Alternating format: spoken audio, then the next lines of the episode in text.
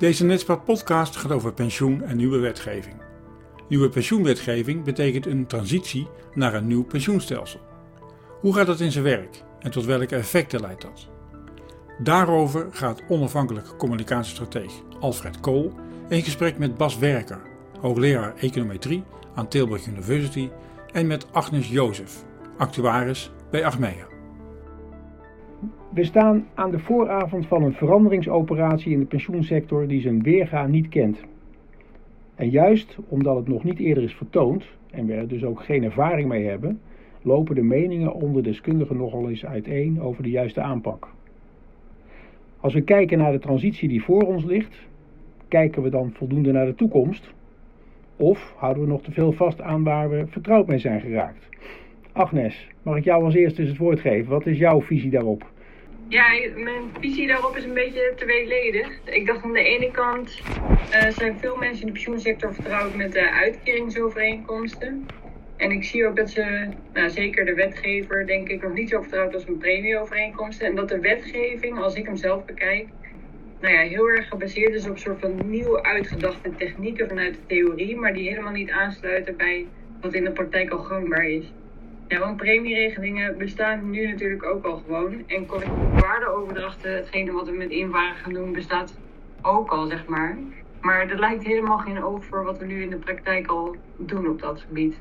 Ja, terwijl het eigenlijk handig was, denk ik achteraf, dan had gewoon even gekeken wat, wat, wat er nu al gebeurt, tegen welke problemen we aanlopen bij dit soort vraagstukken. Ehm, ja, want het, het werkt gewoon al.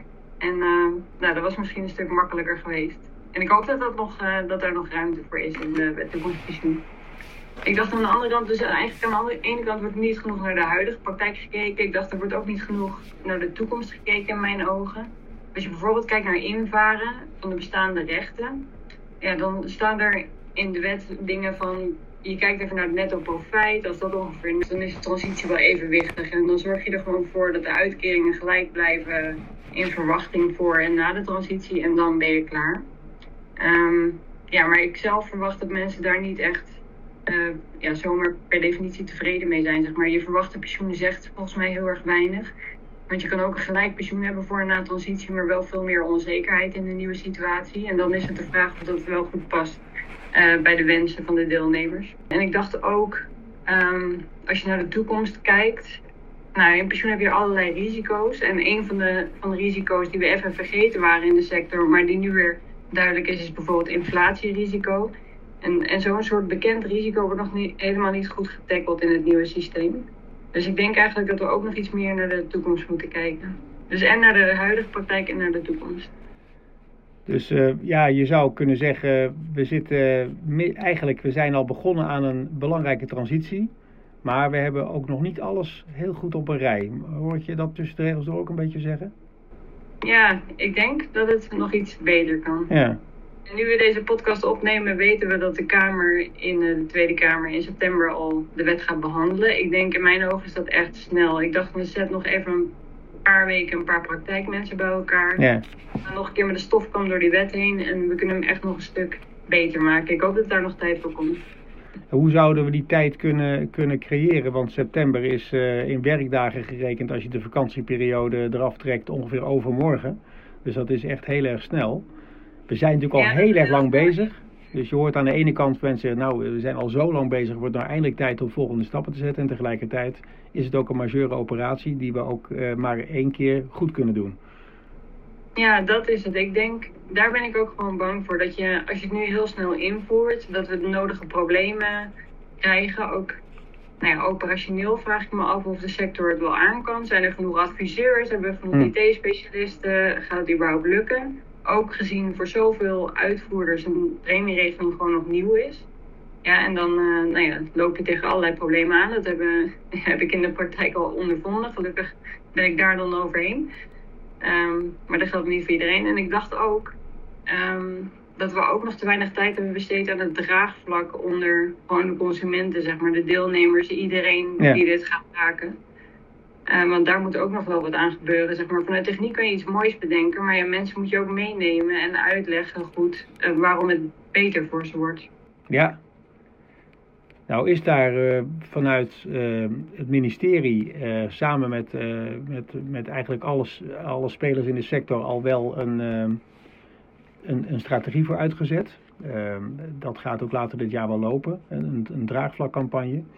Maar ehm, ja, de vraag is even of, dat niet, of je dat niet ook naar voren zou moeten halen. Ja, dat denk ik, ja. En draagvlak, nou, ik weet niet. Je kan aan de ene kant goed informeren natuurlijk. Misschien zijn mensen dan blij, maar ik heb ook het, het idee dat, dat er ook naar mensen geluisterd moet worden, zeg maar. Dat er misschien te weinig inspraak is vanuit deelnemers en te veel opgelegd wordt door zeg eventjes sociale partners en pensioenfondsen, ja. waar deelnemers mee moeten, terwijl ze niet, uh, nou ja, niet zelf inspraak hebben gehad. En dat voelt natuurlijk ook naar. En dan, dat helpt ook niet in het draagvlak. Ja, ja, nou misschien komen we er straks nog eventjes op terug. Bas, eh, even naar jou. Jij hebt eh, eerder wel gesproken over een aantal aanpassingen, zoals het, eh, het schrappen van de VBA-methode. Hebben we net Agnes horen zeggen van je zou nog eens goed moeten kijken naar of dit het dan is, of dat we toch nog wat dingen moeten gaan aanpassen. Wat, wat, wat zou er volgens jou in ieder geval moeten gebeuren om die transitie tot een succes te maken? Ja, ik kan alleen maar bevestigen wat Agnes net zegt. Ik heb ook eerder tegen de Tweede Kamer uh, de eenregelige samenvatting gegeven van het wetsvoorstel. Uh, de kern deugt, maar de uitwerking moet zorgvuldiger. Uh, en daar lijkt geen ruimte voor te zijn bij het, bij het ministerie. Um, zelf maak ik daar ook wel onderscheid tussen zaken die in de toekomst gaan spelen met betrekking tot de nieuwe regelingen. Allerlei discussies over solidariteitsreserve, hoe je het nabestaande pensioen precies inregelt. En daar denk ik bij mezelf, want er zijn veel dingen die ik uh, toch iets anders zou, uh, zou doen. Maar als we nou over drie jaar tot de conclusie komen dat dat onhandig is in de wet, ja, dan kunnen we de wet weer aanpassen en is dat, uh, is dat op zich wel te doen. Het invaren, dat kan maar één keer. En dat moet dus ook in één keer goed. Um, en daar maak ik me echt serieus zorgen over. En er zijn ook een aantal concrete voorbeelden waar je naar, waar je naar vraagt. Mm -hmm. um, dus bijvoorbeeld inderdaad die VBA-methode. Um, ja, heel eenvoudig. Ik heb nog nooit een invaarbesluit gezien op basis van die VBA-methode. Er zijn wel wat, wat, wat, berekeningen gedaan. En het meest uh, gedetailleerde is een rapport van Ortek, wat, zij, uh, wat ook naar de Kamer gestuurd is. Maar ik zie dat toch ook voornamelijk als een lijst met nog openstaande aandachtspunten. Ja. Um, wat misschien niet iedereen zich uh, realiseert, maar als jij die VBA-methode gaat doorrekenen, ja, dan zul je aannames moeten maken over hoe het uh, pensioencontract onder het FTK de komende jaren zou zijn uitgevoerd. Nou, alleen al een vraag zo van, ja, wat zou nou als we het FTK waren gebleven, over 30 jaar de premie zijn geweest? Ik zou niet weten hoe je daar een antwoord op zou moeten geven. En fondsen krijgen dan de opdracht van het ministerie van, ja, je moet daar iets realistisch aannemen en je moet dat dan onderbouwen. Maar hoe je dat zou kunnen onderbouwen, ik heb geen, geen flauw idee. Um, er wordt ook gezegd van, je moet de FTK-regels doorrekenen. Maar ja, die FTK-regels die worden iedere twee maanden in, uh, in Den Haag weer aangepast. Dus welke FTK-regels zijn dat? Die van, van, van drie jaar geleden, die van dit jaar, die van vorig jaar? Ik zie daar geen antwoorden over uh, op staan in de, in, de, in de beantwoording van de Kamervragen. Maar overigens, ik vond dat er hele, hele goede Kamervragen gesteld uh, zijn. Um, dus daar zie ik ook gewoon operationeel. Ik, ik zou zeggen, we gaan het nou eerst eens een keer concreet doen. Ja. Ik ga daarna pas besluiten om dat inderdaad ook wettelijk uh, in te voeren. Zit er ook een beetje een verschil tussen theorie en praktijk? Hè? Dus weet je, jij schetst eigenlijk een, wat suggesties die vanuit de theorie zijn gedaan, en die misschien ook heel goed te onderbouwen zijn, maar waarvan je zegt, ja, ga dat nou eens in de praktijk proberen uit te voeren en toe te passen. Ja, nee, maar dat is precies dus de, de kern. Hè? Dus, dus de, de, de, de value-based ALM techniek, eventjes niet de methode, maar het algemeen ja. wordt in een heleboel toepassingen uh, ook op dit moment al door banken en verzekeraars gebruikt.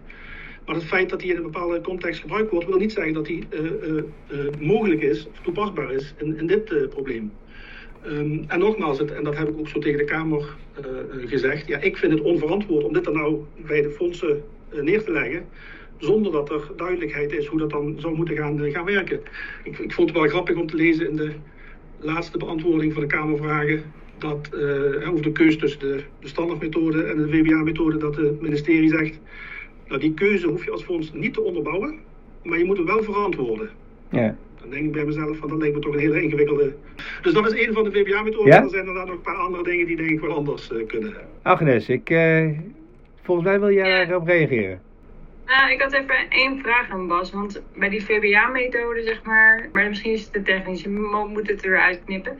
Maar bij de VBA-methode ja, stel je een marktwaarde vast van de pensioenen, maar het is de inclusieve marktwaarde, dus inclusief kortingen en indexaties.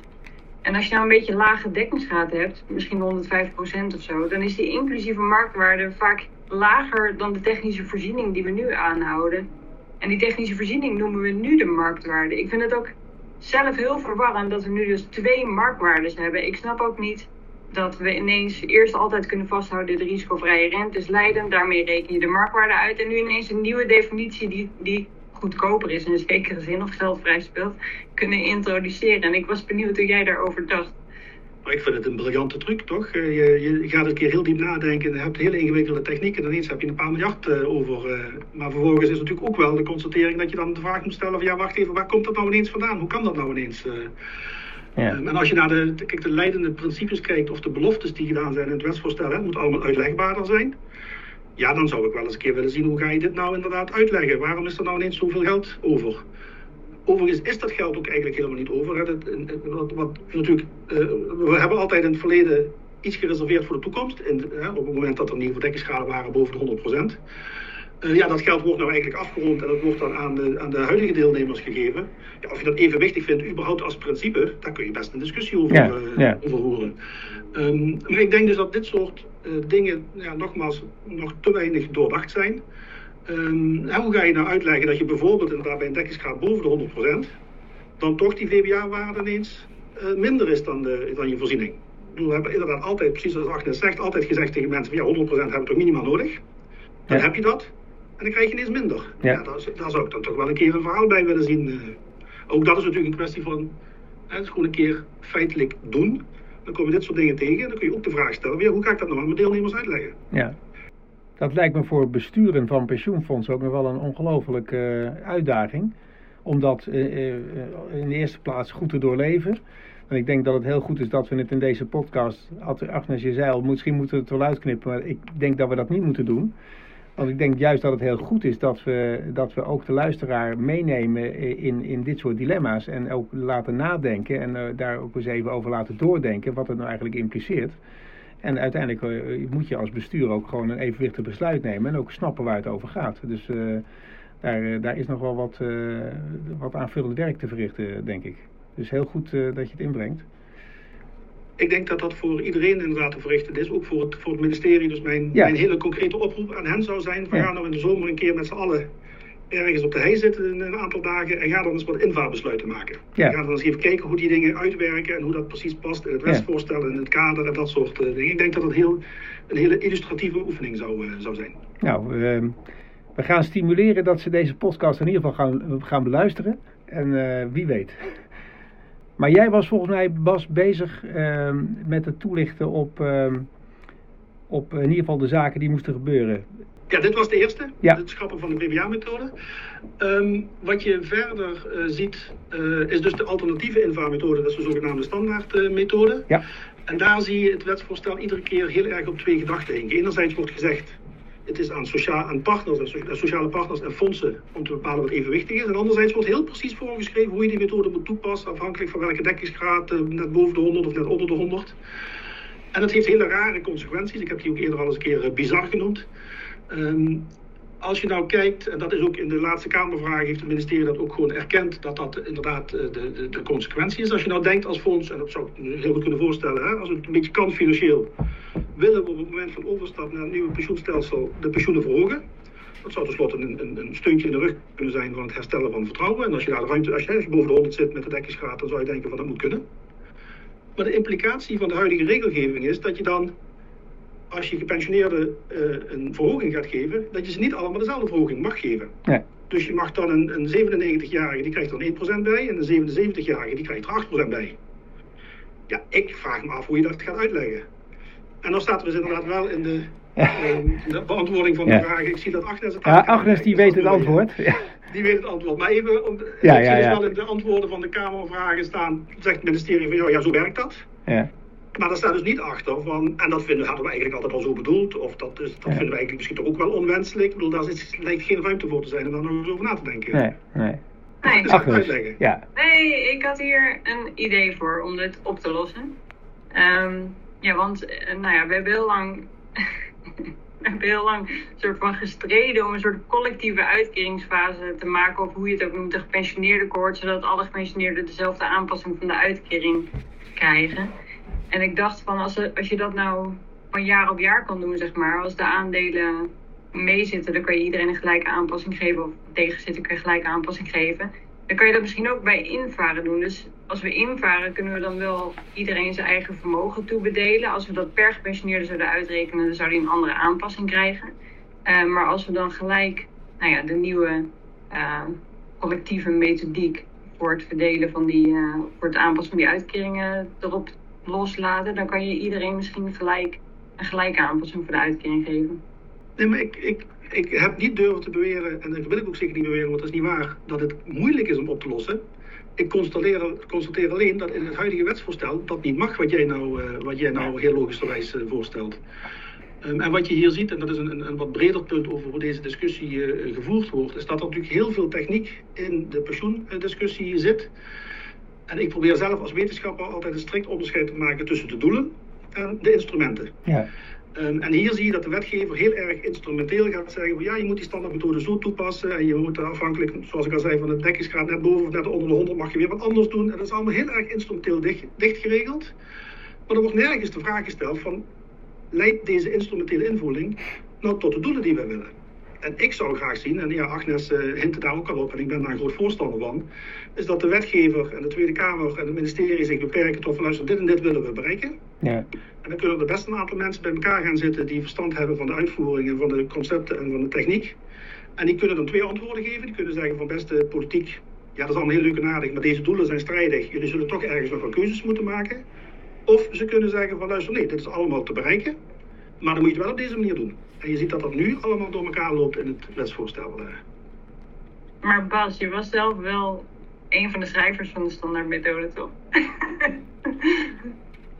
Nee, ja, dat is een goede opmerking. Um, we hebben inderdaad ooit wel eens een keer daar die standaardmethode geïntroduceerd als eerste stap om die vermogenstoedeling te doen. In dat rapport staat ook heel nadrukkelijk van luister, dit is wel een consequentie van als je zonder verder nadenken zou toepassen.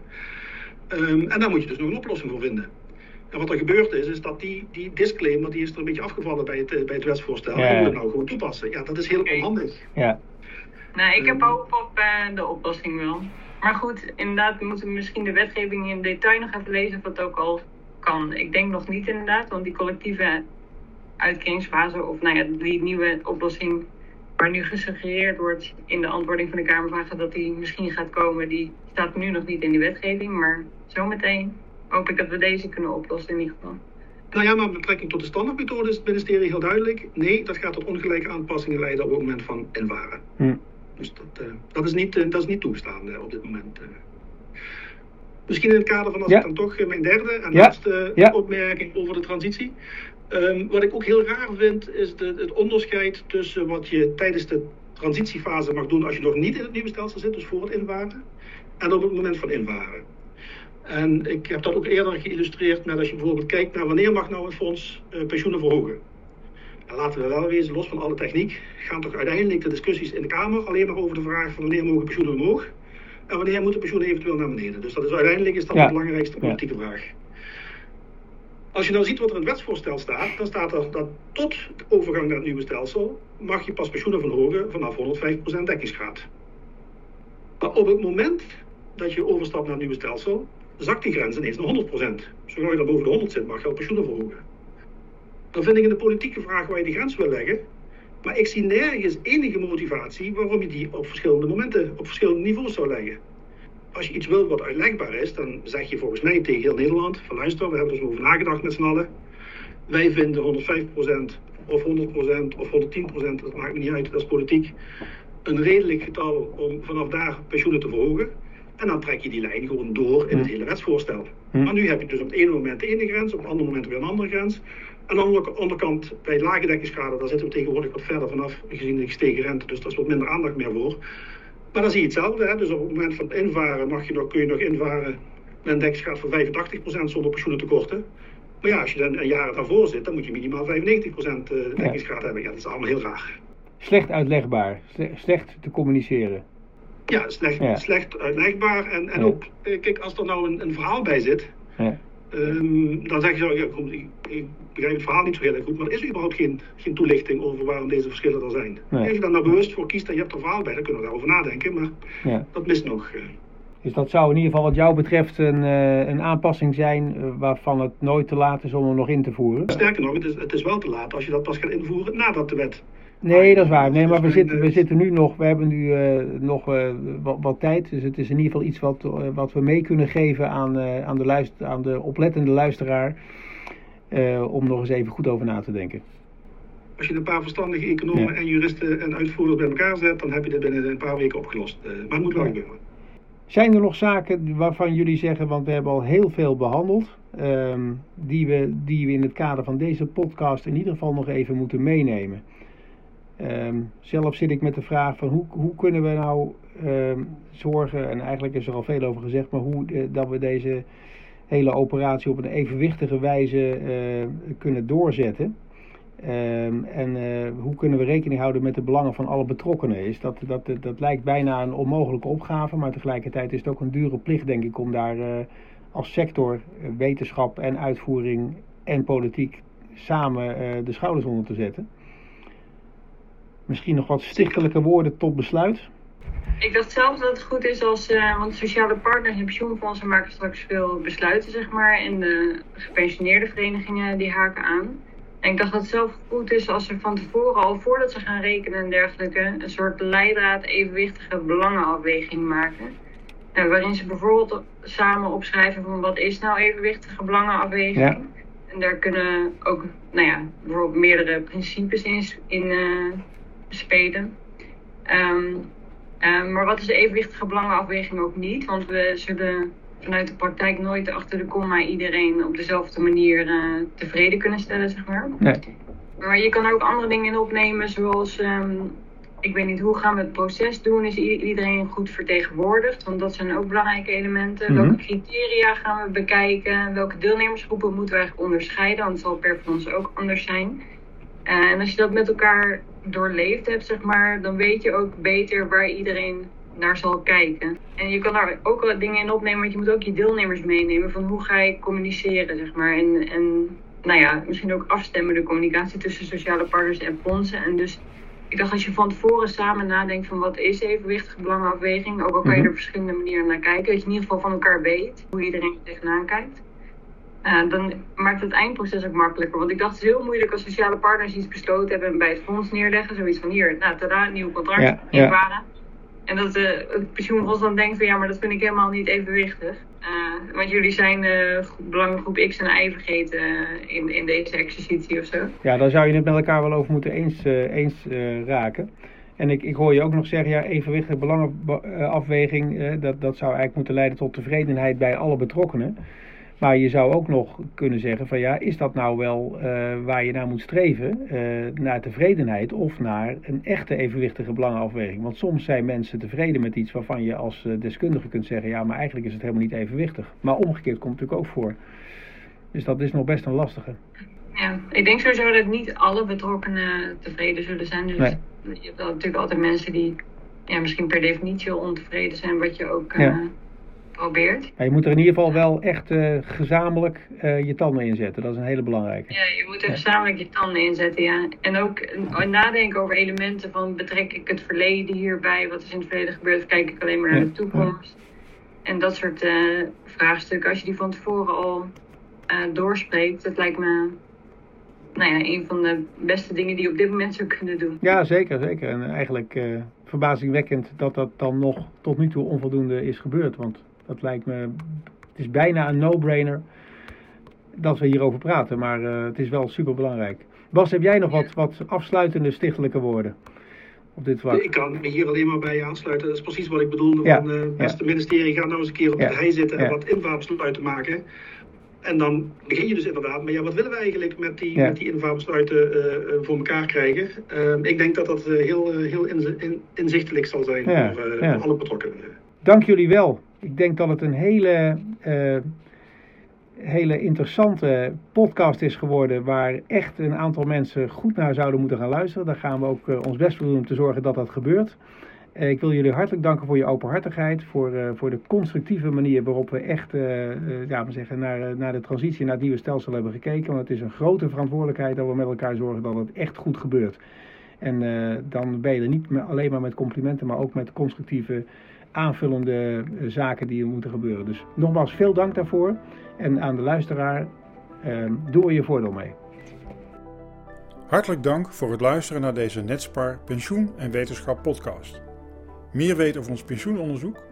Volg ons kanaal voor meer podcastafleveringen of kijk op www.netspar.nl.